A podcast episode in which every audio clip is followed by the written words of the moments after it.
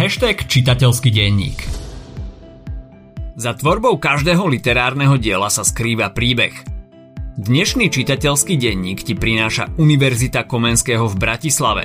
Miesto, kde sa začínajú úspešné príbehy – od lekárstva cez manažment až po teoretickú fyziku. Univerzita Komenského v Bratislave má v ponuke takmer 900 študijných programov, mnohé z nich na žiadnej inej univerzite na Slovensku nenájdete. Medzinárodné rebríčky ju radia k 2% najkvalitnejších škôl na svete. Vyberte si ešte dnes váš budúci študijný program na Univerzite Komenského. Deadline na prihlášky na každú fakultu UK a ďalšie informácie o štúdiu nájdete na stránke www.študujnauk.sk a ešte raz www.študujnauk.sk Univerzita Komenského v Bratislave.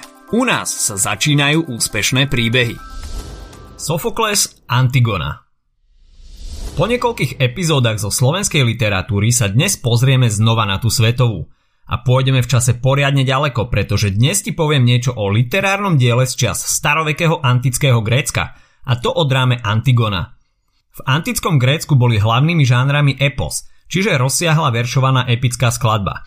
Bajka, spomen si napríklad na Ezopové bajky, a tragédia, čiže dráma, ktorá sa zvyčajne končila tragicky.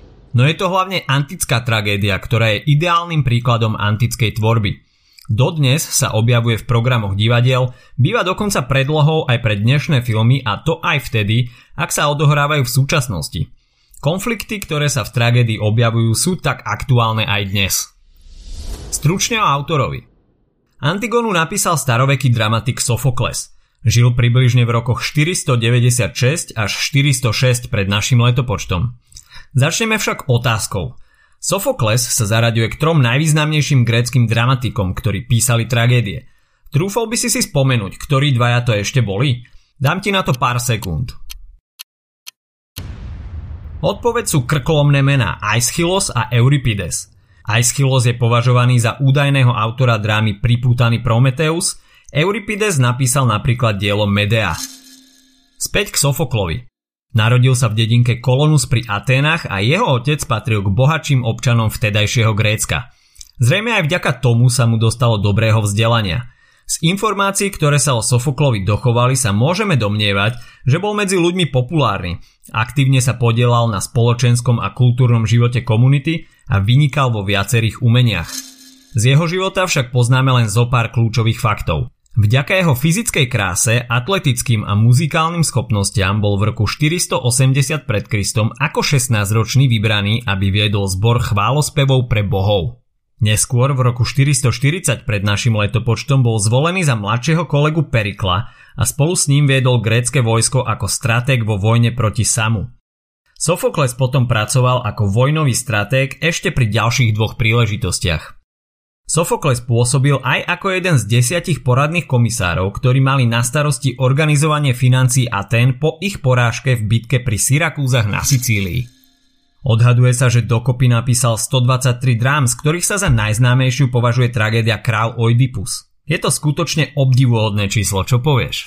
Obsah diela Aj keď je král Oidipus považovaný za najznámejšiu drámu Sofokla, rozoberieme si dnes iné dôležité dielo, Antigonu.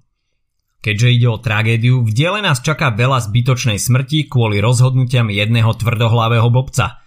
Ale to si radšej nechaj pre seba. Hra Antigona sa sklada z piatich dejstiev plus prológu a epilógu. Dej sa odohráva pred kráľovským palacom v Tébach. Prolog tvorí najmä rozhovor Antigony s jej sestrou Isménou. Antigona v prologu hovorí o nariadení, ktoré vydal tébsky král Kreón, Antigonin strýko – Kreon chce vystrojiť pohreb len pre jedného z ich bratov, ktorí zahynuli v boji. Pre Eteokla sa usporiada riadny a vznešený pohreb, pretože v Kreonových očiach zomrel ako hrdina. Druhého brata Polinejka chce ponechať ako potravu dravým psom a vtákom. Antigona nahovára sestru, aby jej pomohla brata dôstojne pochovať. Chce tak urobiť, aj keď vie, že jej za tento čin hrozí trest smrti. Isména s jej plánom nesúhlasí, ale Antigona sa napriek tomu rozhodne brata pochovať. V prvom dejstve sa na začiatku dozvieme, prečo Kreón nechce pre Polinejka zabezpečiť riadny a dôstojný pohreb. Polinejkos bol podľa neho vyhnanec, ktorý spôsobil, že jeho rodný kraj lahol popolom, prelial krv príbuzných a všetkých uvrhol do otroctva. Keď dobehne jeden zo strážcov, oznámi, že Polinejka niekto pochoval. Kreon je rozzúrený a nakáže, nech nájdu vinníka, inak bude strážcov mučiť. Myslí si, že vinník musel podplatiť strážcov, aby sa k telu dostal. V druhom dejstve privádza strážca Antigonu do paláca. Strážca Kreonovi rozpovie, ako prichytili Antigonu pri čine – Strážcovia mŕtvolu odkryli a keď to Antigona uvidela, znova sa k telu mŕtvého brata vrátila a pochovala ho a vtedy ju zbadali strážcovia. Strážca je rád, že je zbavený viny a podozrenia. Antigona svoj čin pred Kreonom nepopiera, ale zároveň sa za necíti vinná. Kreonov zákaz pre ňu nie je tak silný ako princípy a zákony bohov, pretože aj král je len smrteľníkom. Antigona prehlási, že sa smrti nebojí, pretože ak človek žije v utrpení ako ona, smrť sa pre neho stáva vykúpením. Antigona tiež kráľovi vysvetľuje, že ona medzi bratmi nerobí rozdiely a neprišla na tento svet nenávidieť, ale milovať. Kreon dá zavolať aj jej sestru Ismenu, pretože má podozrenie, že jej s tým celým pomáhala. Ismena chce prevziať časť viny na seba, nevie si totiž predstaviť žiť bez sestry. Ismena sa dokonca snaží Kreona obmekčiť a hovorí mu, že ak zabije Antigonu, jeho syn Haimon príde o snúbenicu.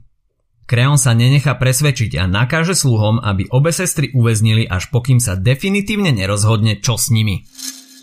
V treťom dejstve prichádza za Kreónom jeho syn Haimon. Predstúpi pred otca a snaží sa mu vysvetliť, že aj keď si ho váži, jeho rozhodnutie nepovažuje za správne a spravodlivé. Povie mu, že s jeho rozhodnutím nesúhlasia ani občania Teb – Ľudia si myslia, že by si Antigona za svoj statočný skutok zaslúžila skôr veľkolepé pocty než smrť. Kreon je však príliš hrdý na to, aby prijal iný názor. Nechce vládnuť v mene iných, ale iba vo svojom vlastnom. Haimonovi povie, že sa nechal Antigonou zotročiť. Haimon mu už len ku koncu tretieho dejstva povie, že ak zabije Antigonu, povede to k ďalším úmrtiam a ak rozhodnutie nezmení, už ho, teda svojho vlastného syna, nikdy viac neuvidí. Kreon nakoniec vyniesie verdikt nad sestrami. Ismenu ušetrí a Antigonu nechá zaživa pochovať do skalnej hrobky. V štvrtom dejstve sluhovia privádzajú Antigonu k hrobke.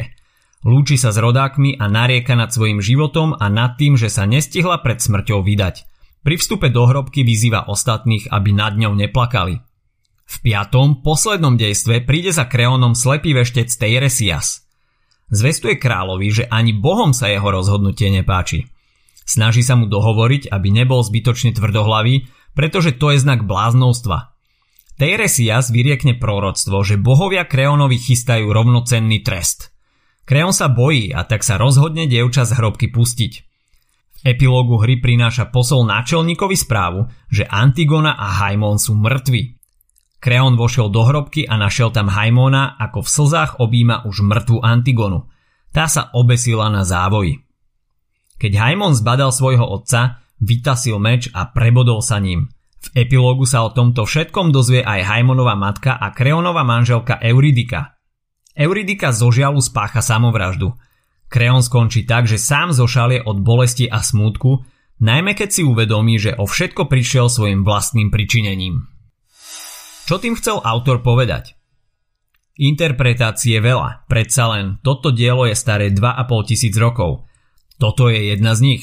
Antigona v hre znázorňuje cenu, ktorú musí človek zaplatiť za svoje činy, hoci môžu byť hrdinské. Je pre ňu nemysliteľné, aby si zvolila kompromis na miesto smrti.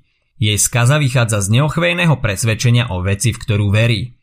Kreon rovnako ako Antigona trpí na následky neochoty robiť kompromisy a zvážiť názor aj niekoho iného, než len ten vlastný. V hre môžeme Antigonu a Kreona vnímať aj ako dve strany jednej mince, ktorá má spoločnú vieru vo vlastné presvedčenie. Z Antigony táto viera robí obdivuhodnú a charakternú bytosť. Z Kreona naopak robia tieto presvedčenia zlého a tvrdohlavého antihrdinu. Čím sa môžeš blisnúť? Do Slovenčiny bola Antigona preložená prvý raz v roku 1940. Každé dejstvo sa končí piesňou zboru. Antigona nadvezuje aj na hru o kráľovi Oidipovi – Antigona aj Ismena sú jeho céry. Oidipus bol predošlý král Tép, ktorý nevedomky zavraždil svojho otca a oženil sa s vlastnou matkou. Keď sa Oidipova manželka a zároveň matka dozvedela pravdu o ich vzťahu, obesila sa. Táto rodinná tragédia sa premieta aj do osudu Antigony, jej dvoch bratov a sestry. V diele sú na Antigoninu rodinnú históriu z čias Oidipa viaceré narážky. Mimochodom, veľkú úlohu v gréckej literatúre zohrávali bohovia sídliaci na Olympe, ktorí často zasahovali do života ľudí a hrdinov.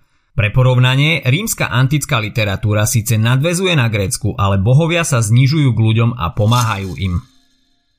To je na dnes od nás k Sofoklovi a Antigone všetko. Ak sa ti podcast páčil, nezabudni nám dať follow na Spotify, 5 hviezdičiek na Apple Podcasts alebo palec hore na YouTube. Prípadne o nás povedz spolužiakom a kamošom. Okrem čitateľského denníka nájdeš na podcastových platformách aj náš podcast Schooltech, kde máme spracované maturitné okruhy z literatúry a angličtiny, ale aj učivo občianskej náuky. A nezabudni sledovať web hashtag.sk.